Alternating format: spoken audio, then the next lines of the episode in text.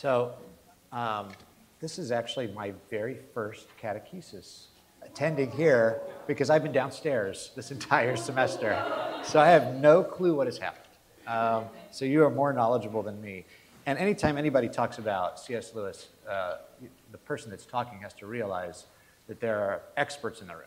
Um, so I, appreciate your expertise as well as, as, we, as we talk about Lewis and figure figural reading uh, together. Um, so as I understand my charge, uh, I am to uh, talk about Judith Wolfe's uh, chapter, which is entitled A Richer Mythology, C.S. Lewis and Figural Reading. And she's a professor of philosophical theology at St. Andrews. And it really is a wonderful uh, and wonderfully short chapter. She packs a lot in in, in the time. Um, but I wanted to start off uh, with just talking about Lewis a little bit more generally, and just to hear a little bit about your readings of Lewis uh, as well, since most of you have probably read, read Lewis. Um, and I just love this quote from Surprised by Joy uh, that really speaks to Lewis's childhood. He writes, I am a product of endless books. My father bought all the books he read and never got rid of any of them. There were books in the study, books in the drawing room, books in the cloakroom, books too deep in the great bookcase on the landing, books in the bedroom, books piled as high as my shoulder in the cistern attic, books of all kinds reflecting every transient stage of my parents' interests, books readable and unreadable, books suited for a child, and books most emphatically not. but then, Nothing was forbidden me. So there wasn't censorship in the Lewis household. Um, in the seemingly endless rainy afternoons, I took volume after volume from the shelves. I had always the same certainty of finding a book that was new to me as a man who walks into a field has of finding a new blade of grass, which is uh, just such a wonderful way uh, to grow up. And Lewis uh, wrote elsewhere that his ideal happiness would be to uh, be always convalescent with some small illness and to be seated by the sea reading books for eight hours a day. yes, if we could only be so, so lucky.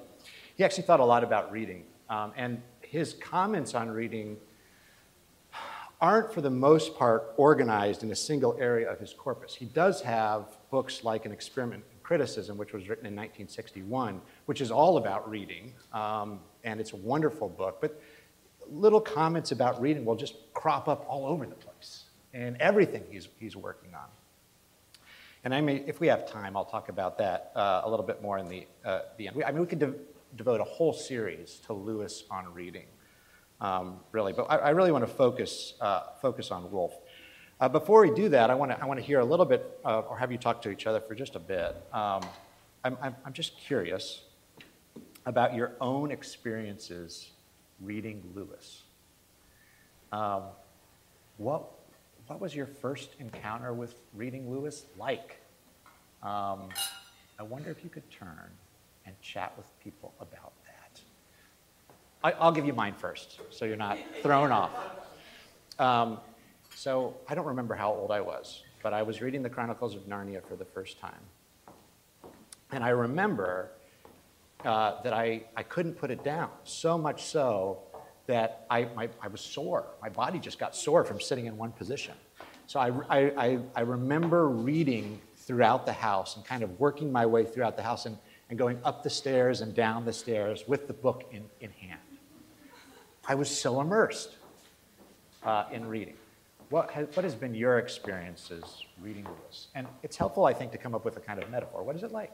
Or simile? What's it like to read Lewis? I don't know. I think I was probably six or seven. I can't remember.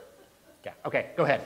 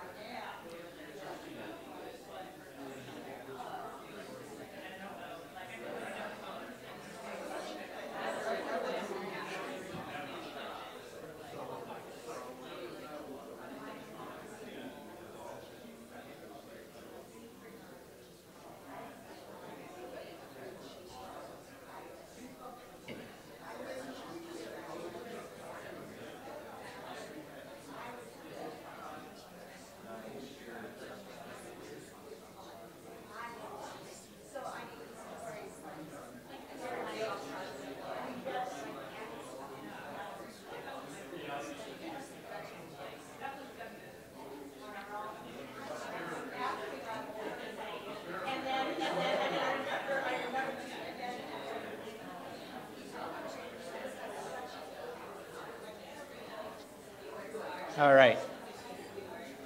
Uh, we, I mean, we could just do that the whole time, and that would probably be, probably be for the best.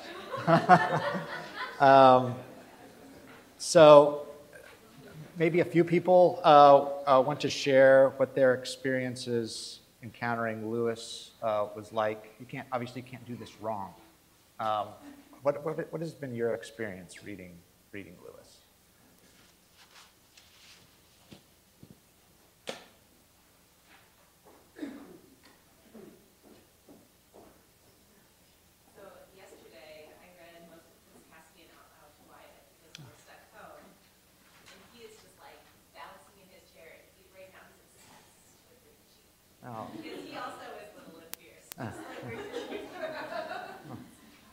That is so sweet. Good. Any, anyone else? Experiences reading, reading Lewis? I'll share. Uh, yeah. Of my, first but uh, of Lewis, but uh, reading That Hideous Strength. Mm. I read that maybe after college, actually, but uh, That Hideous Strength, part of the Space Trilogy, uh, just really the, the commentary on modern life was yeah. so sort of striking and profound to me, and like the, the, the way that Lewis was writing, learned that was mid-century, how it was so aptly describing present reality. Yeah, great, cool. Others? Anybody else? Experiences reading Lewis? We went to these different Native American sites around the country as part of a research project, and we were listening to Prince Caspian along the way. And it's like this conquering grace that takes out Narnia. Mm. And there's these little pockets of the dwarf holding on to the culture. And it perfectly illustrates wow. place we were going with these Christian Native Americans part of this suppressed magic. It was, it was, I mean, who would have imagined the relevance? Wow, that's, that's wonderful. Um, Lewis had his own uh, thoughts about reading and what reading does, and I want to read you my, my, one of my favorite quotes on Lewis reading in, in just a second. Um, but I was saying earlier that so much of what he is talking about, he, you know, reading, reading explicitly comes up in his work, but it also comes up implicitly uh, because, as you know, Lewis writes portal quest fantasies. So if you think about fantasy literature, um, Farah Mendlesohn has divided, up, divided fantasy stories up into four different types. Um, she talks about portal quest fantasies, where a characters move from the real world, the primary world, into a secondary fantastical world by passing through a wardrobe like portal. Right? So that's what Lewis does. There are other types. There's intrusive, where the secondary world comes and attacks or comes into the primary world, like a space invasion. Um, and there's immersive, where you're always in the secondary world. There is no primary world. That's Lord of the Rings. And then there's liminal fantasies, where you're not sure whether you're in the primary or secondary world. Lewis writes Portal Quest fantasies. And because of that, um, because the characters are passing through a portal, all of those stories can be considered a kind of metaphor for reading, right? Um, so they're all commentaries on reading in a way. And if you think about that, one of my favorite examples of that happens in the, in the wood between worlds um, in The Magician's Nephew, right? Polly and Diggory, with the help of these rings, go to an intermediary place where there are all these lakes that could take you to other worlds. And so if a wardrobe is like a book, the wood between worlds is like a library. um, and so it's all about reading uh, in some ways. Okay, so that's Lewis on reading. Here's my favorite quote on Lewis reading, and then we'll get into figural reading. I don't have this on your handout. Literary experience, he writes, and this is from Experiment in Criticism. Literary experience heals the wound without undermining the privilege of individuality. Literary experience heals the wound without undermining the privilege of individuality. There are mass emotions which heal the wound, but they destroy the privilege. In them, our separate selves are pooled and we sink back into sub individuality. But in reading great literature, I become a thousand people and yet remain myself. Like the night sky in the Greek poem, I see with myriad eyes but it is still I who see. Here, as in worship, in love, and in moral action, and in knowing, I transcend myself. and am never more myself than when I do. We get to, experience otherness without losing ourselves. It's really, really wonderful. Um, okay, so let's talk about figural reading.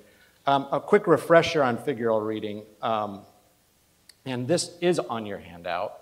Um, so, so, what are we talking about when we're talking about figural reading?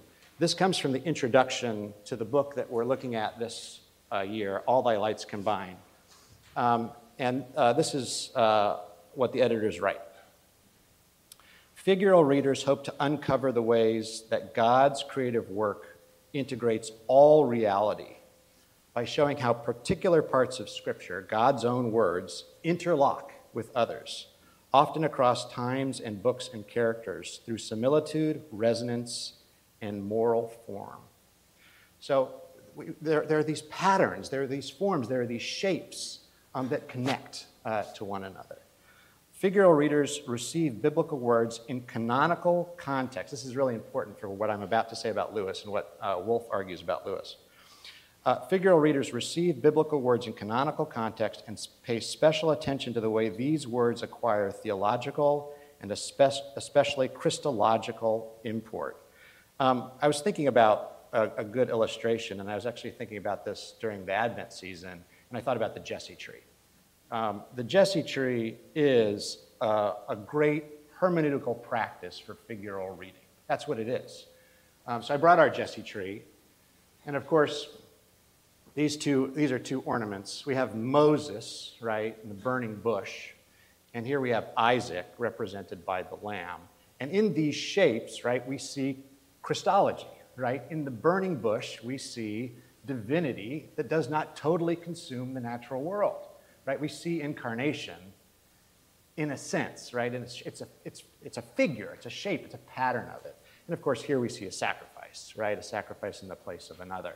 And so every, every story in, our, uh, in the Jesse Tree book that we have in our home always ends that way with a kind of figural reading. So this is Isaac, the end of this little blurb for the day says, tells the story of Isaac, and then it says, years later, God would send someone else from Abraham's family to take our place, right? That's a great figural reading. It's a type of Christ um, that we see. Okay. Now, that's the refresher on figural reading. Now, let's talk about Lewis's figural readings. Um, what's interesting about Lewis's figural readings is, and this is not my point, all of this is Wolfe's. Okay, so now we're in Wolfe, okay, just so we're all clear. Um, Lewis's figural readings extend beyond the canonical context. Um, so this is what Wolfe says Lewis grants to biblical types only slight privilege over pagan myths. He sees God's election of the Jewish people manifested in promises, covenants, laws, and God's dwelling with Israel. But Lewis pays little attention to the specific figurations of the Old Testament. So it's not, not about doing what the Jesse tree does, or it's not about doing what our mural does, right? The mural is another figural reading, right? We say uh, the tree of life is the cross, all right? Or uh, the, you know, um, Psalm 23, that, that's the good shepherd. Uh, or that, that lamb around Jesus' neck is, it looks like it's bound, it's also a sacrifice. There's kinds of figural readings wrapped up in that. That's not what Lewis is doing. Always. Lewis is saying there are figures in other places outside Scripture that point us to Christ.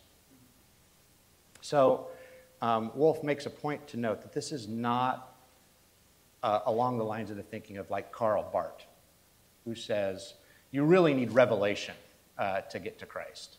Lewis says there are all kinds of other pointers that can get you there. And we want to look at, look at some of those other, uh, other pointers in, right now, actually. Um, so, one of the pointers uh, uh, that we see is nature. Uh, nature presents us with figures that point to Christ.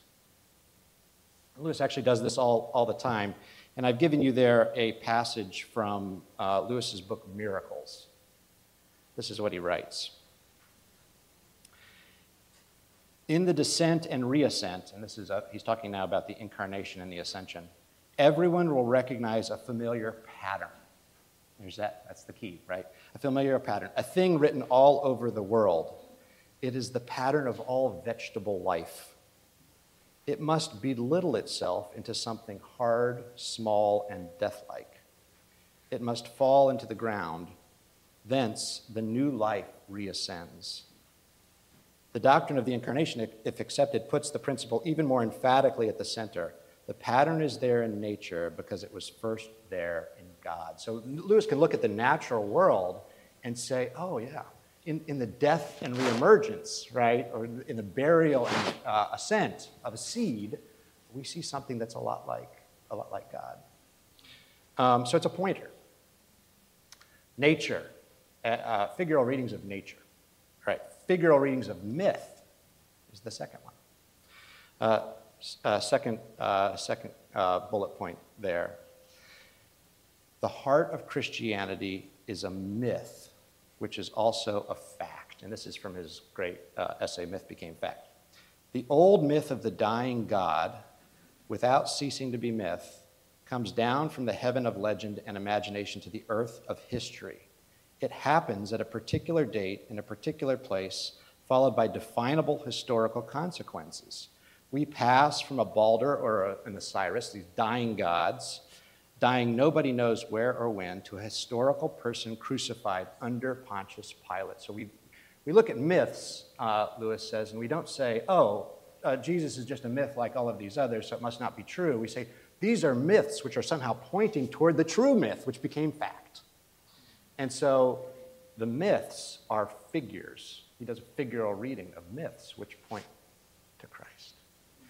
Um, so, like in nature, like the life of God is written into it. In myth, the life of God is, is written into it. Um, this is true uh, for emotion and desire as well. So, um, if you've read Lewis's uh, auto, spiritual autobiography, Surprised by Joy, this is how he talks about joy, right? Joy is this longing. It's not, it's not happiness, it's this longing, sometimes painful, a little bit pleasurable. Um, and it's, it's a pointer. And Lewis spends his life, or his early part of his life, kind of questing after this longing. He wants to feel this thing. Um, and he realizes that it's just the pointer. He's been looking after the pointer the whole time. But even in this, right, joy that suggests that there's a kind of fit, a lack of a fit between who we are, our frame, and something else, something larger that we can't quite access. And uh, so it's a kind of figure that's pointing towards something else. All right, so, um, and he's, he, has got a whole bunch of other examples in reason as well. So um, all of these things are, are, um, are figures for Lewis. So we're moving outside of the canonical context. Wolfe's other point is that Lewis's figural readings are often informed by the liturgical year. All right, so he's reading scripture in the context of the, the, the liturgical year of worship. And I, to do that, I thought we would engage in an activity. okay, so um, let, let, point number two. In his reflections on the Psalms, Lewis finds the natural setting for allegorical readings of Scripture in the liturgical year of the church. The allegorical power of Psalm 45 and 11 for Lewis is revealed not in critical study or even in private devotion, but in their appointment in the Book of Common Prayer for the Matins of Christmas Day and of Ascension. So the power of the figural reading lies in the fact of when it's read. So here's what you have to do to go back into your groups. And now you need to read Psalm 45 together. And then here's the question What meanings of Psalm 45 emerge when we read it in light of the Nativity? okay? What meanings of Psalm 45 emerge when you read it in light of the manger? Go. Yeah, prayer, it's in the prayer books too. Read it, read, you got to read it aloud first. You just got a public reading of Scripture.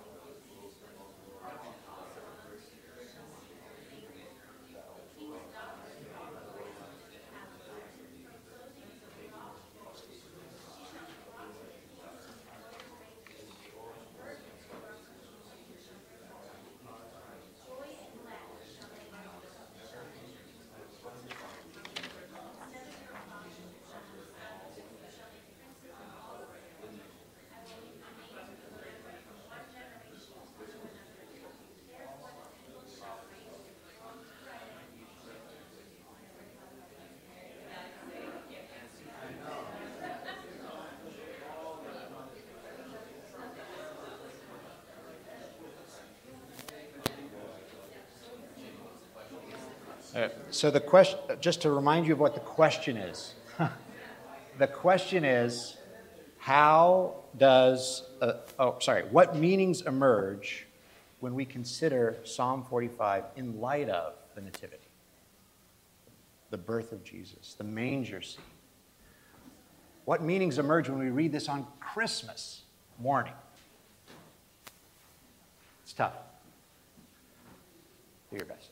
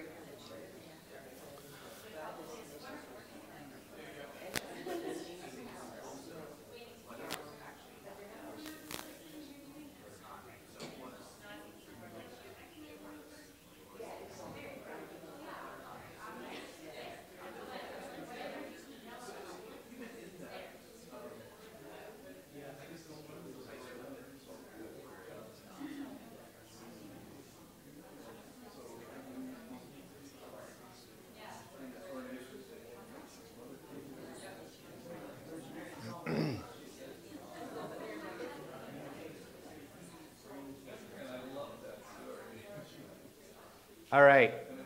Whoa. Again, that's a class. That's a whole class period. Um, that's so rich, isn't it? That's like a very rich activity. Um, what'd y'all talk about? Um, can I can I call people? What, what'd y'all talk about?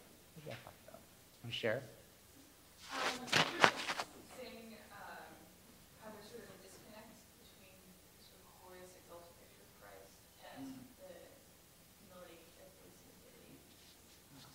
You're, you're reading like Lewis. Let me, let me read you Wolfe's summary. There's, there's more to say about this, but let me read you Wolfe's summary of Lewis on this point.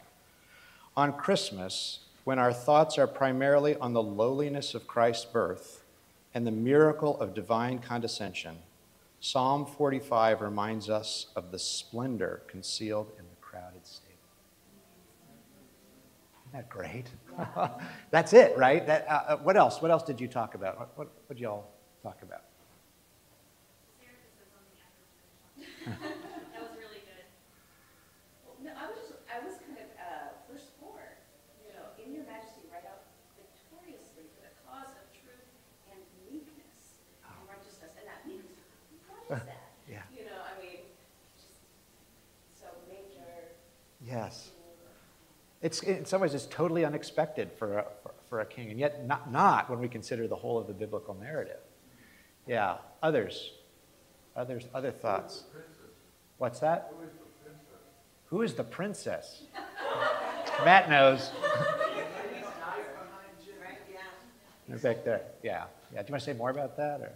This is, the- we were saying how sometimes people worry, are we always talking about C.S. Lewis, C.S. Lewis, C.S. We're reading the entire tradition when we read Lewis. He's bringing the entire trip back to us. And everyone in the Middle Ages saw the Virgin Mary in Psalm 45. But he's, it's not his invention. Yeah. Yeah.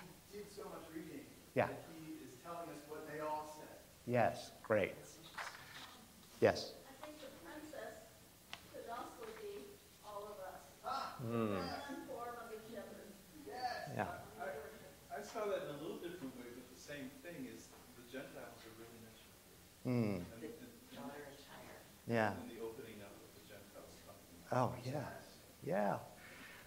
One of the things that these figural readings do is, especially the allegorical ones, is they're meant to be encouragement in faith, uh, right? So um, I, just, I just find great encouragement from hearing these readings and thinking about the ways in which Old and New Testament and all of the scriptures lock together so tightly. So, you know, sometimes we hear, you know, the Old Testament God is different than the New Testament God, and really nothing could be further from the truth how, how, how tightly these things are woven together.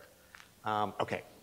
Um, thank you for doing that activity. Let's, uh, we have a little bit more time, so let's turn the page. Um, so, been, you know, th- those are allegorical readings. Uh, Wolfe gives us two examples from Lewis a moral reading, a, a reading that really prompts us uh, to, to, to right living, to living well, to living the good life, and an anagogical reading. It's like an eschatological reading, a, a reading that encourages us, uh, helps us to hope, right? So, allegorical readings are meant to uh, strengthen our faith, and moral readings are meant to strengthen our love, um, and anagogical readings are meant to strengthen our hope. Um, so let's look at a moral reading and an anagogical reading. Um, okay, so I'll read the, the passage, um, and then uh, Lewis's comment on it in a letter to Mary Willis Shelburne. This, this, is, this is beautiful. While he was in Bethany, reclining at the table in the home of Simon the leper, a woman came with an alabaster jar of very expensive perfume made of pure nard. She broke the jar and poured the perfume on his head. Some of those present were saying indignant, indignantly to one another, Why this waste of perfume? It could have been sold for more than a year's wages and the money given to the poor. And they rebuked her harshly.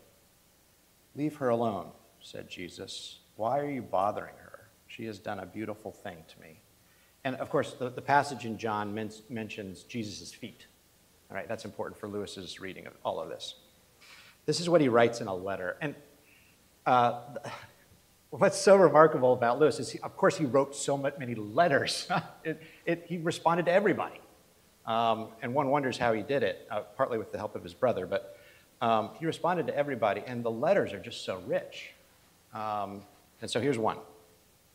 This is what he writes The allegorical sense of her great action dawned on me the other day. The precious alabaster box, which one must break over the holy feet, is one's heart. Easier said than done. And the contents become perfume only when it is broken. We break our hearts on Jesus, and then it becomes perfume. Our hearts are broken up upon the rock of Jesus. That's a striking reading, which tells us something about how we should live. Okay, here's the next reading. Um, and, and, and Wolfe says that this is one of the most striking figural readings in Lewis's whole corpus, or suggests that. She, uh, here's, the, here's the passage from Revelation 2.17. To him that overcometh will I give a white stone, and in the stone a new name written, which no man knoweth, saving he that receiveth it. This is Lewis from The Problem of Pain. What can be more a man's own than this new name, which even in eternity remains a secret between God and him? And what shall we take this secrecy to mean? Surely, that each of the redeemed shall forever know and praise some one aspect of the divine beauty better than any other creature can. Let me just say that again. Each of the redeemed shall forever know and praise some one aspect of the divine beauty better than any other creature can. Why else were individuals created but that God, loving all infinitely, should love each differently? And this difference, so far from impairing, floods with meaning the love of all blessed creatures for one another, the communion of saints. If all experienced God in the same way and returned him in identical worship, the song of the church triumphant would have no symphony. It would be like an orchestra in which all the instruments played the same note. Aristotle has told us that a city is a unity of unlikes, and St. Paul that a body is a unity of different members. Heaven is a city and a body because the blessed remain eternally different, a society because each has something to tell all the others, fresh and ever fresh news of the my God, whom each finds in him, whom all praise as our God. I mean, it's just amazing, right? We have this special uniqueness that God has bestowed on us. And, and because of that, God loves us in different ways. And together, all of those ways make something absolutely beautiful, which is the church, which is heaven, which is the body of Christ. It's, it's, it's, it's fantastic. And it's all, it's all coming from a reading of this stone. And it, I mean, does that not stir us to hope, right, in this reality? That's, that's what uh, this kind of reading does.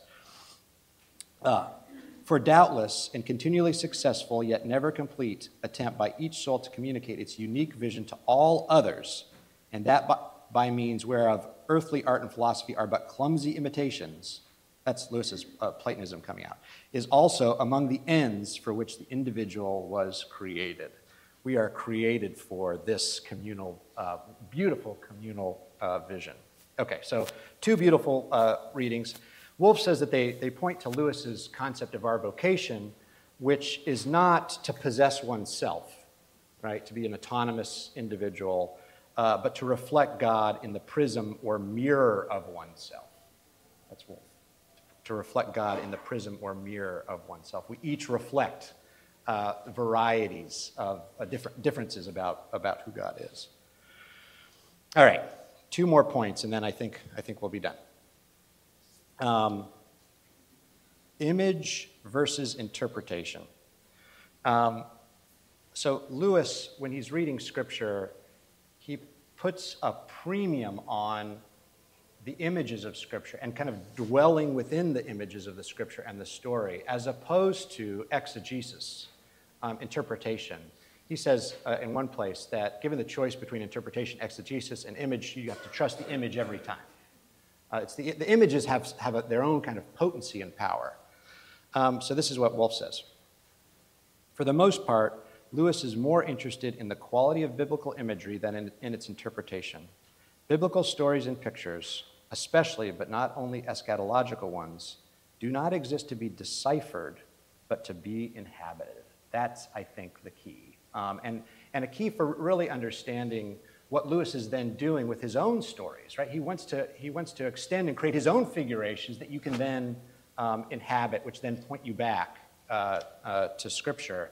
And so, like when you see yourself in Reepicheep, or you know, then you're then you're inhabiting that, right? And then it's pointing you back uh, to to something about courage and bravery, and um, despite one's size. Okay, so um, of course, such inha- uh, inhabitation includes some work of interpretation, but any discursive exegesis, Lewis insists, involves translating into poorer language what God has spoken more perfectly in his own language, whether it be the language of poetry or of history itself.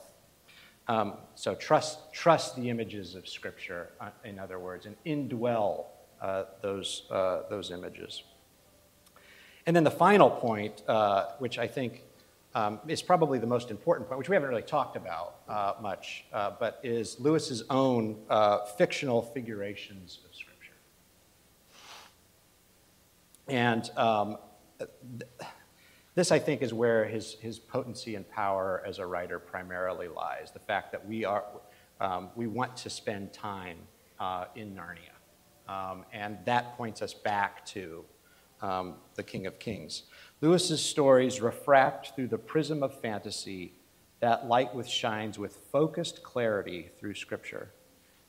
Lewis's stories are images of the many forms which God's story with Israel, the church, and creation at large might take in other worlds animated by the same divine goodness.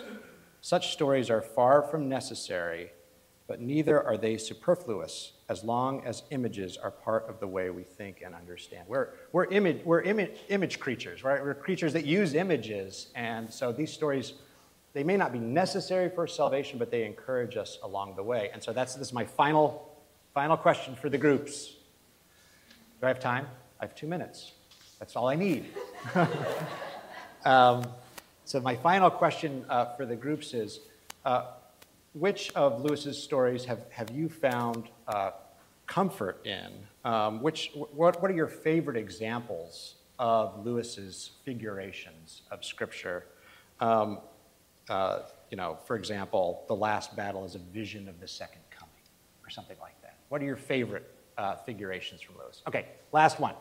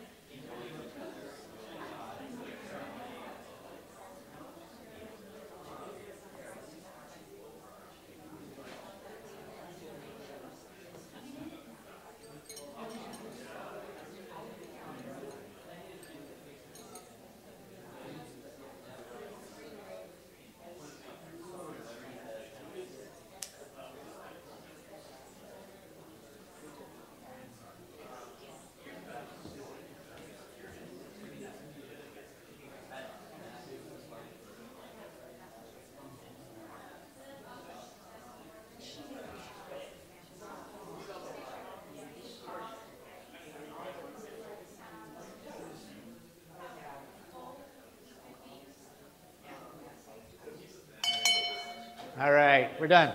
Good job. All right, thank you. You did it. You did it. You did it.